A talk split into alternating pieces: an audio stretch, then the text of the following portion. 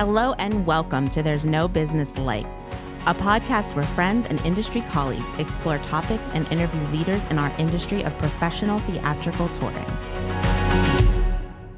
Welcome back to There's No Business Like. I'm Josh Benson. I'm here with my friends Danielle, Uh, hi there, it's Danielle Van Hook from the Alden in McLean, Virginia. Brian, Hey, Brian Zelmer from Kutztown University at Kutztown, Pennsylvania. Kevin, Hey, friends, it's Kevin Maynard from Quad City Arts. and Katie. Hey everyone, Katie Miller with the Midland Center for the Arts in Midland, Michigan. And I'm with the Marion Cultural and Civic Center in Marion, Illinois. So, have you guys ever experienced, even though you know that you're good at what you do, being super nervous um, or shy about an interaction or being in a room or being in a situation in a way that could potentially hold you back? And and if so, how have you overcome that? Or have you? Uh, yeah, Josh, like every day. um, you know, I don't know if it's something about being, you know, somebody in the performing arts where you feel like you can kind of like turn it on and then turn it off. But yeah, that imposter syndrome creeps up on me all the time where I feel shy, you know, in in maybe like a big networking event or something. It's um I think it's it, it's a hard thing to work through for some of us. Yeah, I'm am the same way, Danielle. Uh, but I think you're right. It's like it's just that turning it on and doing it. I'll never forget the first time I had to introduce an artist at uh, when I was at the Orpheum Theater in Galesburg, Illinois.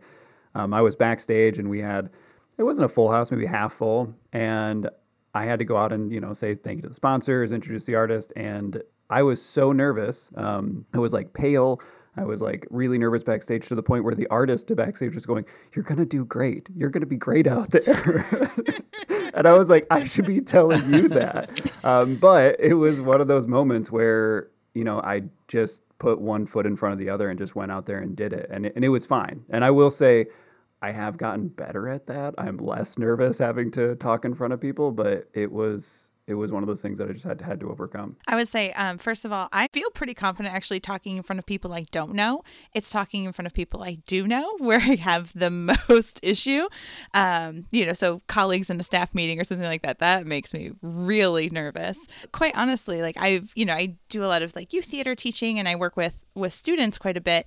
I actually get the most nervous going in to teach a class because kids can be pretty brutally honest um, or they're dragging on a saturday morning at 10 a.m for a you know theater dance class or something and they you're getting no response back no interaction. Um, so i actually get the most nervous and feel the most kind of like out of my element i suppose uh, when i'm teaching I've always had trouble with intimate conversations. So the fewer the people and the closer proximity I am to people, I start getting enormous anxiety. But I can go on stage and speak to 3,000 people and feel so comfortable. I still feel that way, but I did kind of get pushed. My first APAP, I had a, a great mentor. Shout out to Martha Woods from Jonathan Wentworth Associates because she was my mentor at APAP, and we were going right from the the first timer session to the reception or something. And she challenged us, everyone at her table, to go up to 10 people that you don't know and introduce yourself. And I was sweating bullets, but I did it and it got easier the more I did it. So, I mean, I still get anxious, but um, I can do it now thanks to Martha. That's really good advice if you're a newbie or not. I suffer terribly from imposter syndrome on my newest endeavor of of being a mural artist. It was I think I was I had painted six like huge 60 foot by 30 foot murals before I even referred to myself as an artist the first time. Even though I've I think I've painted on 13 huge murals now, I, I still am in, nervous in talking about it or referring to myself as an artist or slightly embarrassed when somebody like introduces me as an artist or talks about the the mural work that I've done just because I'm not as comfortable in it. Uh, but all of this kind of leads us into the conversation that Brian Zelmer and I sat down with David Wannen of Gilbert and Sullivan Players, um, and he expresses during this interview one time where he felt really nervous and shy about it. He is a theater leading man, like that is his type, and so to hear him talk about being nervous and shy uh, really was a little surprising. So enjoy the interview. Um, there's a lot of great gems in this one. We'll talk to you guys about it after.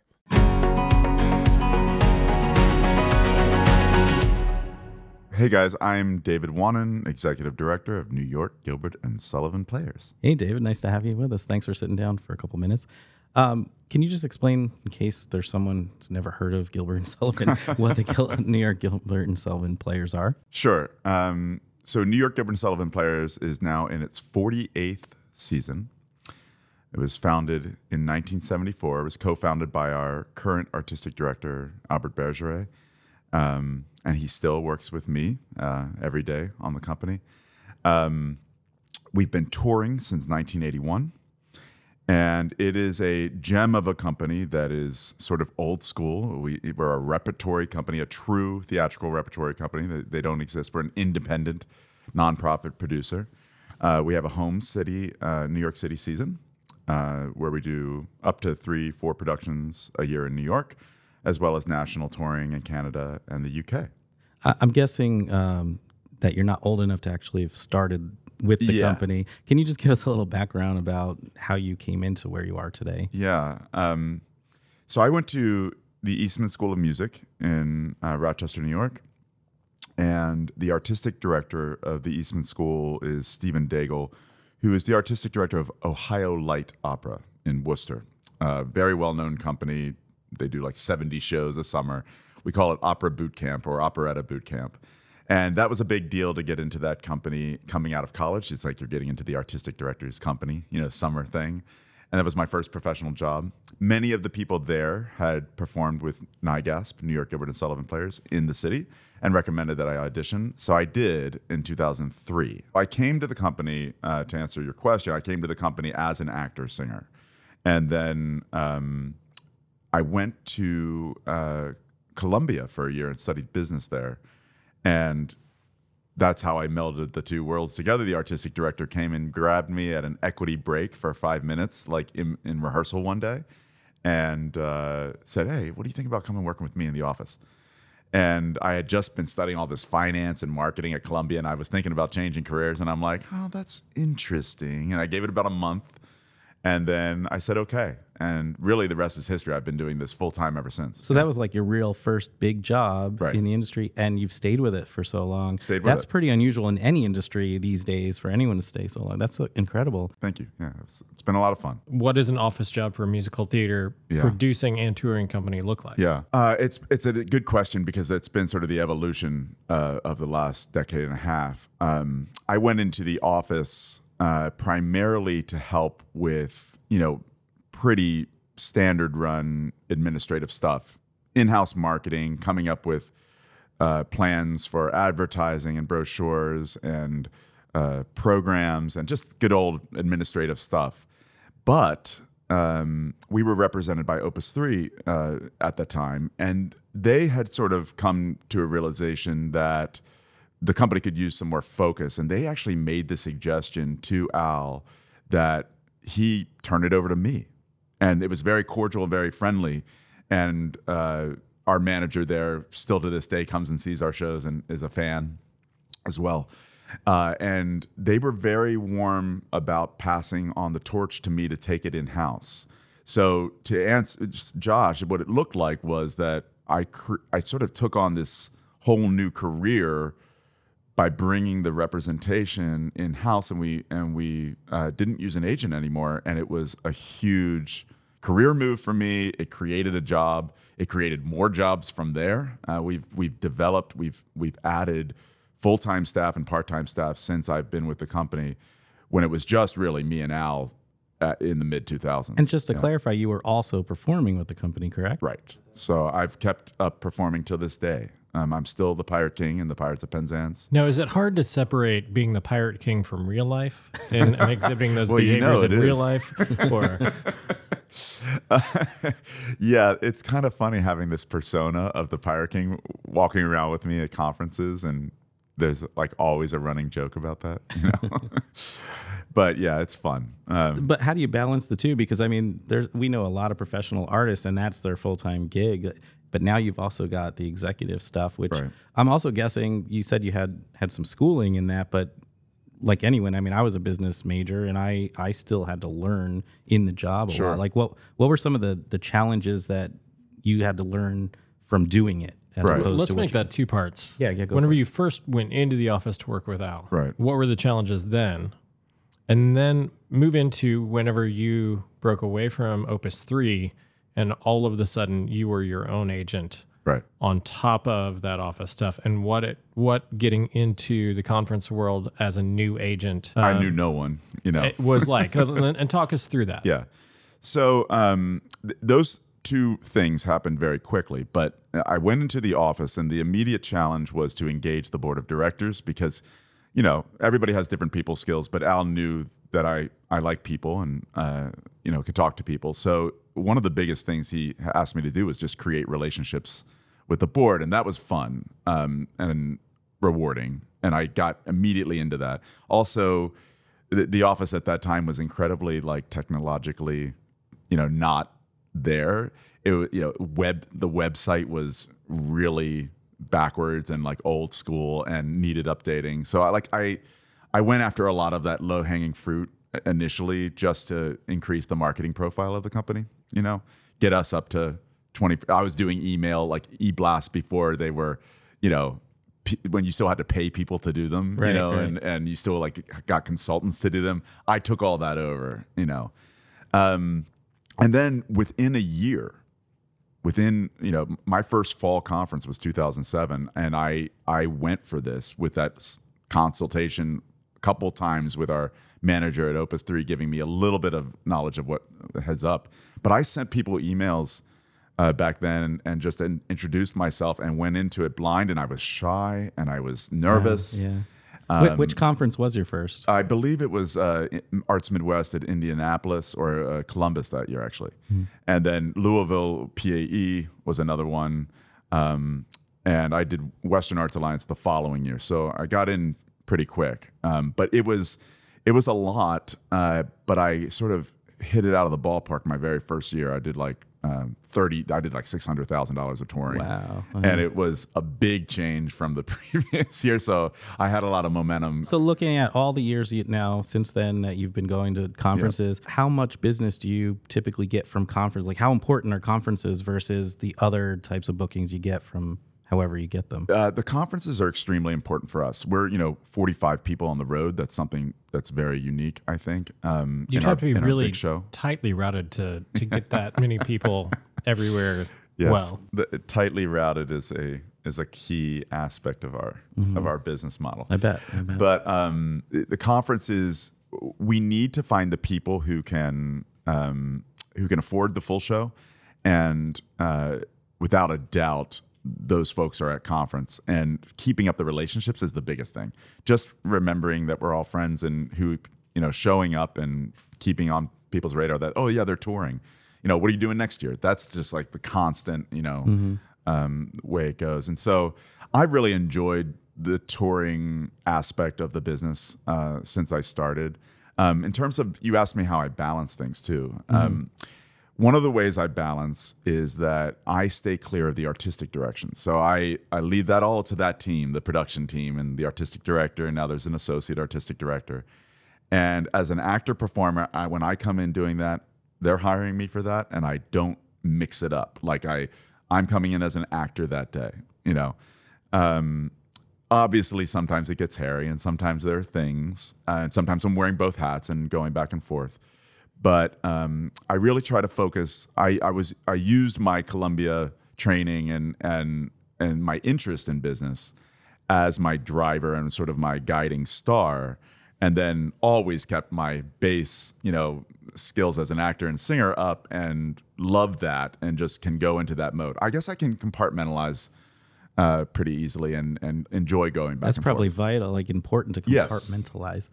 And it also yeah. makes keeps it fresh in both ways Mm-hmm, like when i'm feeling a little like done performing wise i can go over and just drink coffee and Right, right. and do spreadsheets and type and you know So, so you said you get the uh, big, you know, um, venues at a conference, and then you go back home, and do you then look at that region and try to reach out to other ones to fill in? Yes. So I I I tend to we have a pretty good database and I have a great um, director of administration and box office, Joseph Rubin, who helps me out. And what we do is we send targeted emails um, with the little bit of routing that maybe we start up at a conference and it builds out from there. And a lot of times that's where we'll get venues that, you know, need to stretch or, or whatever, but they want to be a part of the tour. They can do a Tuesday night, a Wednesday night, and that really fills it out. This one that we're doing uh, this spring, it's 13 performances in a row at 12 different venues. So How does the cold calling work? Or, I mean, how, how do you get someone's attention that you don't know or meet at a conference? You know, it's gotten a little bit easier, I have to say, um, because I've I've had some. You know, you've been around the block. People start knowing you, or they hear. And I did. I was president of North American Performing Arts Managers and Agents, and that really helped raise my profile as well. So, to some extent, to answer your question, uh, I don't do a lot of cold calling. Okay. Um, I do email everybody at the conference personally. Well, and I'm, I, I'm more interested in, Yeah. in the people that don't attend a conference. right. Do, don't attend the conference. yeah. Um, yeah, and so that's where we use we use some technology. We use uh, for a long time we used um, you know personalized emails that go out just to that state, and the the subject and the email has routing information about the state. Um, so it's it, it's very specific, and uh, I've I found that to be to be pretty effective. You know, when I really get going and I need I you know I need a couple to fill, I'll start getting on the horn and, and calling. You know, I, I want to ask you a question going Yeah. back to your first year at a conference. And that you ended up knocking it out of the park and having a, having a huge season, touring season. Right. Um, but yet you said that you were scared and you were shy and you were nervous going in. Um, can you talk to me about your approach to that first conference that led to that success for you, and and what what you think made the difference for you in that first conference? Yeah. Um, I remember going to Columbus and to Louisville um, and being like a wallflower. like I was standing on the side all by myself, knowing no one. Um, I had had a recommendation to join Napama before I even went. So I was a newbie and I, I had joined based on a recommendation. And that helped because a couple of Napama folks noticed me. And then I literally was walking one night by myself out in Louisville down the street, the main strip there, and somebody from the conference grabbed me and brought me in. They were all hanging out, having a beer upstairs, and I got taken under their wing. And that gave me, like, I loosened up and I had fun that week. Um, and that was huge. So it was, it was really the camaraderie and openness of a, a group of people that I'm still great friends with to this day. Some are still in the industry, some have left but um, it was it was that taking under the wing thing, and there was a lot of mentoring um, conversations. Jerry Ross and I formed a great friendship early on, and he would mentor me, and I would tell him the challenges and everything I was looking at, and so that those conference experiences were huge. Yeah, and I I did I went from and I struggled, you know, to some extent you have those nerves and you you fight that not you know thing for a few years um, even though i was doing business um, which was great also back then i do have to say uh, block booking was a little bit more of a thing. Presenters were actually coming to me as like four of them. And that helped uh, that initial year. Since then i've noticed the trend is i have to do a little bit more of the legwork myself. But that's okay. It's just you know knowing what you have to do to get to it you In, s- in speaking with people on this podcast, uh, a lot of people have mentioned how important the hang is, and not everybody understands that. Yes. Versus, so I'm just curious, what's what's the balance of between the the formal expo hall, we'll call it, you know, where people are coming to your booth, versus you know the afterwards hang. Like how what how does that play into your strategy or your your mix of of developing relationships? I think the hang is quite important um, for many different reasons. Uh, the trend since I've been in the industry, you guys have seen this too, is people. Many people like to schedule their time. They'd like to, you know, get out beforehand, get- you know, get at their iCals and and plug in those 15, 30 minute appointments. Um, so that has actually had an effect on the exhibit hall, I think, over time and the exhibit hall so when you have meetings it's a great place it's a nice business like environment you can have all your materials out and and you can get down to business um, but the discovery has gone down a bit so enter the hang right and uh, an epic part of my experience uh, since 2007 um, what were karaoke parties. and uh, Kevin Spencer, who is a wonderful friend, Love and- Kevin. Yep, uh, magician, illusionist, uh, teacher, arts educator, Mentor. um, mentor. Uh, he um, and I, uh, he really produced them, but I I was always tagging along, and we would go to the the bars and set up the karaoke things with the the local places, um, and those parties uh, I really enjoyed. And um, I met a lot of people doing that, and it was kind of like a fun um, way to. There's a lot of singers out here. There are a lot of agents who are performers. There are a lot of presenters who are uh, past performers. So that that was a huge part of the fun, and it, it has had a big thing. Also, um, I think that the hang balances out that nerve factor, and like it's hard. You know, it's competitive. It's um, we always worry about having enough business. Everybody worries about that, right? When you come to these things, the anticipation of oh, is is it, I'm spending all this money? Is it worthwhile? Is it is am, am I going to get that return on investment? And uh, the hang balances that out a little bit, so you blow off some of that steam and you relax into it. And I think relaxing into it is is the biggest thing that I've learned over the years. and talking about your your first conference and and how you ended up getting pulled in well i guess it was your second conference in Right. louisville when you finally got pulled into that hang Right. um what advice would you give to them for their first conference I think that showing see, there's a there's can be a tendency to get overwhelmed by that worry about return on investment or about am I talking to enough people? And you got to think I, I was a you know representing just us, just our one thing. So, you know, I I knew to not expect as much as maybe the agents who have 30 artists on a roster. But I would say to a, a, a person coming into the business, um, try to show up. Try to show up and but show up well and listen and you know you don't have to you don't have to talk. You can you can you can be quiet and smile and, and have a good time. Um, try to show up at hangs. Try to show you know smile and, and introduce yourself to people um, and and try to relax uh, as much as possible because that's what's going to attract you know new relationships and getting involved in in some of you know something like Napama is a good idea. Uh, getting involved at APAP, staying open and continuing to go back downstairs from the hotel. Don't get trapped up in like, oh, I feel so awful. I'm going to hide in my room. You know, How does a new person get invited to the hangs? How do they discover them? And you know that that's a tricky thing. I know when you don't know Right. anybody, especially I I would guess, especially artists and agents or self-represented artists, because they're kind of stuck alone in the booth. So you're Right. not you're only talking with presenters coming by. How do they get to those? Well, I think what we're really talking about is networking. And mm-hmm. networking is mm-hmm. a skill that's separate from selling, it's separate from producing. There are ways to get going. Doing activities like the speed leads, that kind of mm-hmm. thing, are a great suggestion for, for new people. Um, but also, you know, um, showing up at closing night receptions, introducing yourself to people, and don't be afraid to say, "Uh, "You guys mind if I tag along?" Mm-hmm, you know, and if you're if you're not pushy, you know, stay away from pushy is my advice. Reel them in with a with a gentle, relaxed demeanor. Uh, and you can make a lot of friends. And we're all the same people. That's the what you also have to realize is the presenters, the agents, the artists.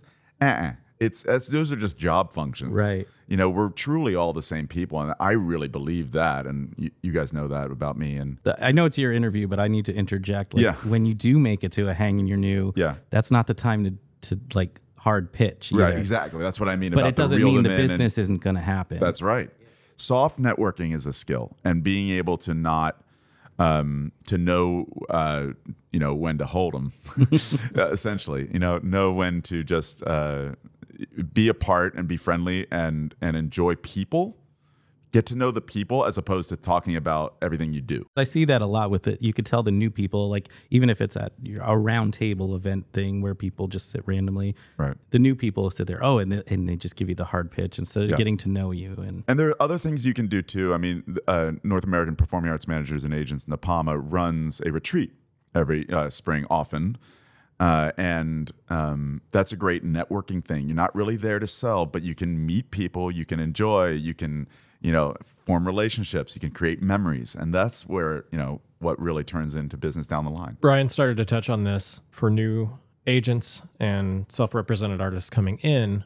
What is the balance that you see between relational and transactional interaction? Yeah, I mean, one of the things they say is um, you really need to come in with a three to five year timeline of uh, of investment of your time and resources to get that return on investment going. So it should be real heavy on the relational side consistently from the beginning and take expectations way down on the transactional side. Now that's easier said than done. And we all have people we answer to and budgets and you know, is it worth it? Questions coming up. But if you go into it knowing that it's going to take that kind of time investment, then you can focus on meeting people, um, being someone people like to be around, and and having fun. Um, and that's what's going to pay off in the long run. Conferences are very expensive, especially for the artists, the agents. I mean, not only do you have the, the registration like everybody else, but you have the exhibit hall fees, you've got the showcasing fees if you're showcasing, and so many extra things. And a lot of times there's pressure to sponsor different parts of the thing so you can get your name out there. Um, if you're new, I can understand that pressure of oh, I've got to sell, I've got to sell. But then there, it's, I've noticed a lot of newbie artists, uh, self-represented artists or agents come in and then they don't sell something and they're like, oh well, that's not worth it, and they don't give it that long-term chance like you were just talking about. And then you know they're always like, oh well, conferences aren't this or that. Right. Yeah, it's it's just kind of sad. So Yeah. So what do you what do you view as the biggest value, is the biggest benefit of being a part of the conferences? see, you know, there's different trade offs, and I did some research in, in the industry, and um, an agent manager is going to use their relationships that they've built over many years to talk to a presenter about a lot of different artists, right? I'm just, you know, generalizing here. Um, whereas for us, uh, having the kind of focus on one thing, even though there's we have different ensembles and different scale productions to offer, um, because an agent theoretically might actually be able to do everything over the phone. If if they're well established enough, a, a presenter can call up Cami and you know book their season, or call up another you know agency and and get everything they need.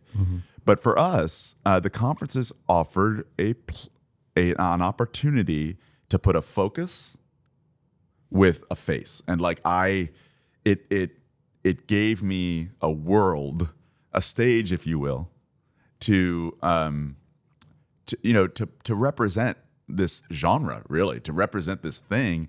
And i've often gotten you do gilbert and sullivan? You know and yeah i mean i love it. I've loved it since i was five years old you know. Um but it it allowed um me to put you know myself into this business with a world around it to actually interact with, not just a phone, not just a roster on a screen. Um, and it, it was, and as I said, the hangs um, have been a big part of it. It created a, you know, I, you know, a bit of recognition in the in the industry and and a lot of fun and a lot of relationships that have been there every year. if know? there's an artist out there listening that is interested in, in maybe wanting to join your company, what do they have to do? Because you are uh, your union, right? You're Yeah. a, an equity company. We are. We're an actors equity company. We also employ uh, local 802 musicians uh, for our orchestra in the city. And we're always interacting with uh, labor unions as well uh, on the venues, IATSE. And uh, a, a singer actor in our company, um, generally, uh, we have auditions in the fall. We just had them. Nowadays, uh, since the pandemic, it's kind of streamlined in that you do a self tape. It's pretty easy to see what we're looking for from self tapes, and then we bring them in in person for callbacks. So we just had that actually while we've been here. Um, the team back home was was doing those auditions. So uh, yeah, um, obviously uh, classical singing is a, is a good experience, but so is the acting, and it's the combination of the two. Like the top five percent we're looking for have great comedic acting chops, but also have a voice that grabs you immediately. Um, so it's kind of that real crossover artist that we're looking for. I love that as a result of the pandemic, your audition process has become streamlined. Yeah. and that you know you, you have a team and they can independently review the tapes and come back with their input exactly. and and decide who's coming in for callbacks Yeah. and then as a team focus just on callbacks and it and it really lessens the the investment of time for that team Yeah. uh, to still get the same product in the same Yeah. way. And those callbacks are so much more quality, you know, because they're looking at their dance, they're looking at how they move, they're looking, they're hearing them live in person for the first time, they're looking at their attitude. A lot of it's attitude. You got to be kind of a company player, you know. Uh, one thing we look at, for instance, is well, are they up for doing ensemble as well as principal roles? Because so many people think that they're only principals coming in, and most of us who have done principals go in and out of the ensemble all the time. It really is that like rep company thing. I'm sure there's probably is there a certain behavior that you see that they're really excellent when they're on the stage, but but basically loses the job for them. Yeah, part of it, one aspect of it would be if they only want to do principal roles and they're not open to being a team player. You know, um, if there's a lot of attitude in the in the in the audition room, that comes through. It's kind of funny, and some people have been crossed off the list right there. David, I have a, a time machine. I'd like to bring you back in time to where should we go, Josh? I was thinking. Well, go ahead. You you have an idea? I was thinking when you you were part of the company and then you just first came into the business office. I, and so you're, you're only going to have a minute or two, but is there any kind of encouragement you'd want to give yourself or a piece of advice that you wish you had then? Yeah, I would tell that guy who was nervous at the conference to to relax a little. That you've got a great thing in front of you. Um, I would also tell myself to not compare uh, myself to others and my business to others um, because we're so unique, and sort of to relax into that. And to some extent, those coping strategies were, you know, I, I might have used them back then, but I would I would tell myself because I think I I um, went for my first few years sort of going back and forth between doing business and not doing business and doing business and thinking that something was wrong with what I was doing and it had nothing to do with it, you know. Um, so relaxing into it, being confident, staying confident, and just and and loving yourself and not um, you know allowing the demons to uh, or the insecurities uh, to take to win the day. Because at the end of the day we're all the same people. We're all in this uh, to you know to keep the performing arts in front of audiences and to and keep the artists on the stage doing what they love to do um, sort of staying in that zone uh, would be my advice to myself as a as a youngster coming in Nice. If there's one thing about our industry right now that would be your favorite thing about this industry, what would it be and why? Why is that your favorite thing? You know, I love going when we're at these conferences. I love uh, going to like independent showcases and being blown away by something that I saw that is totally surprising, and I didn't know that I'd be in for that that evening. And sometimes you see these artists that are just amazing, and they're. Um, I saw a couple last night that were fantastic, but I love being surprised by other artists. I love listening to different kinds of music and getting the opportunity to do that. Uh, I love folk music and and um, Appalachian music and Irish music, and that's one of my favorite things uh, to experience here. But the industry in, in general, um, I just I am touched by this every time. Uh, it's the people and and the uh, the friendships that come out of it. Um, so uh, yeah, that's probably my favorite thing is seeing old friends and and continuing to feel continuity and con- you know connected to my entire life's work. It's like you know there's a real world here and and we support each other. David, thank you for taking this time to sit with us. I really enjoyed hearing what you had to say. Thanks, Brian. We appreciate both you and the Pirate King showing up today. Very good. See you guys soon. Thank you. I had a lot of fun talking with David Wannen. He brought up so many interesting topics. Um, one of the things that we talked about just a little bit was routing.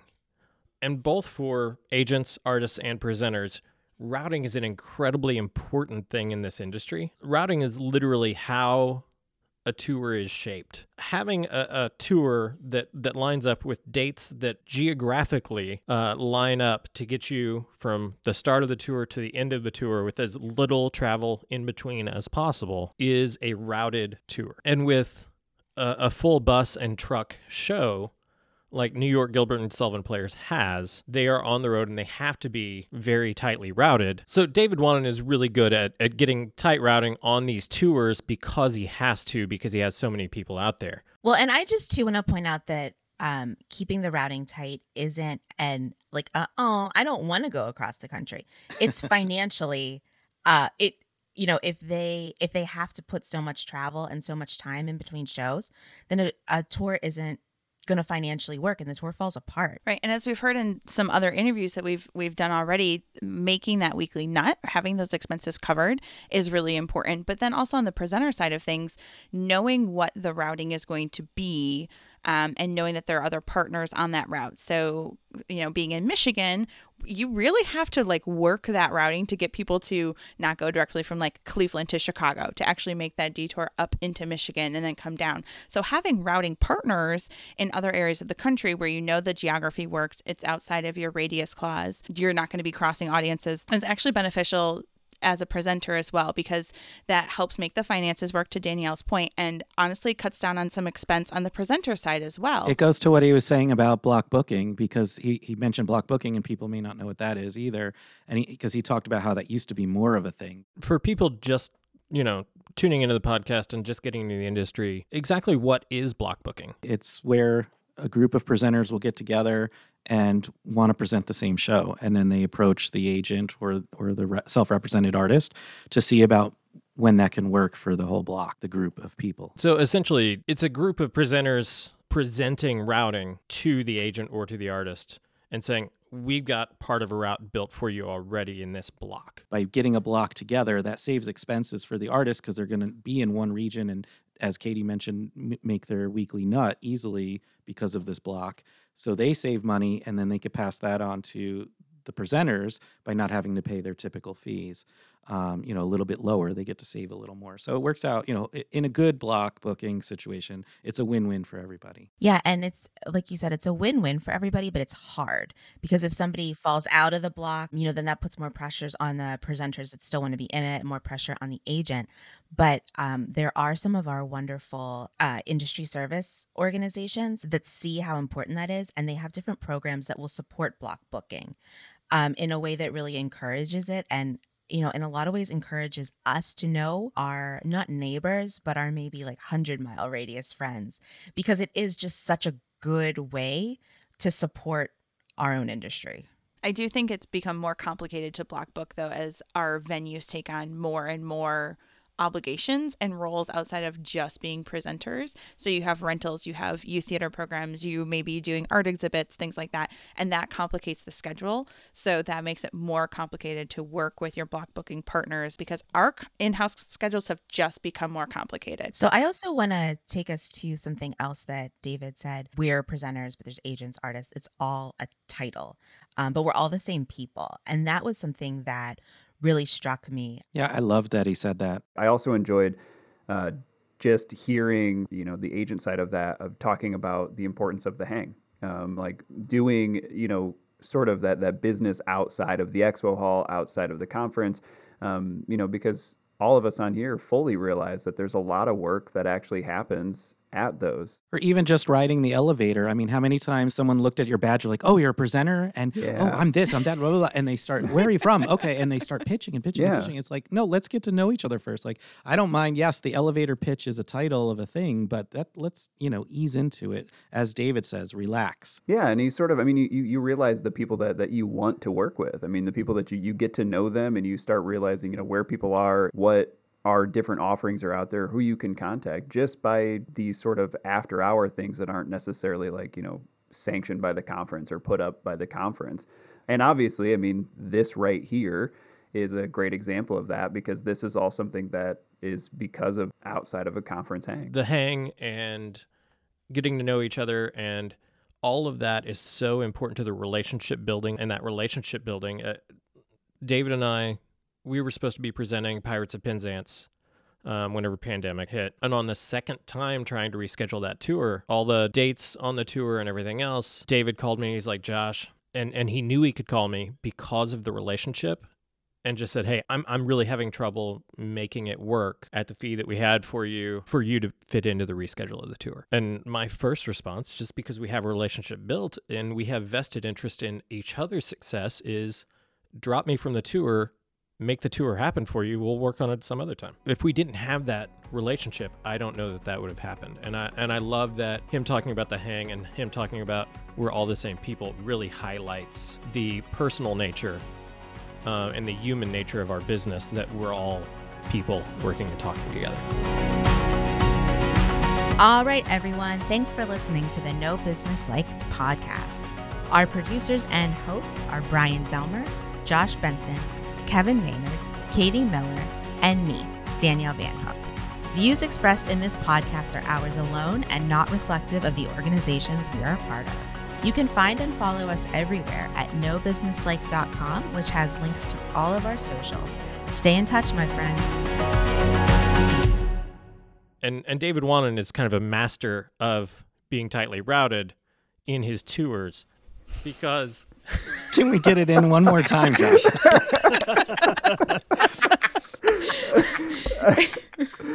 The-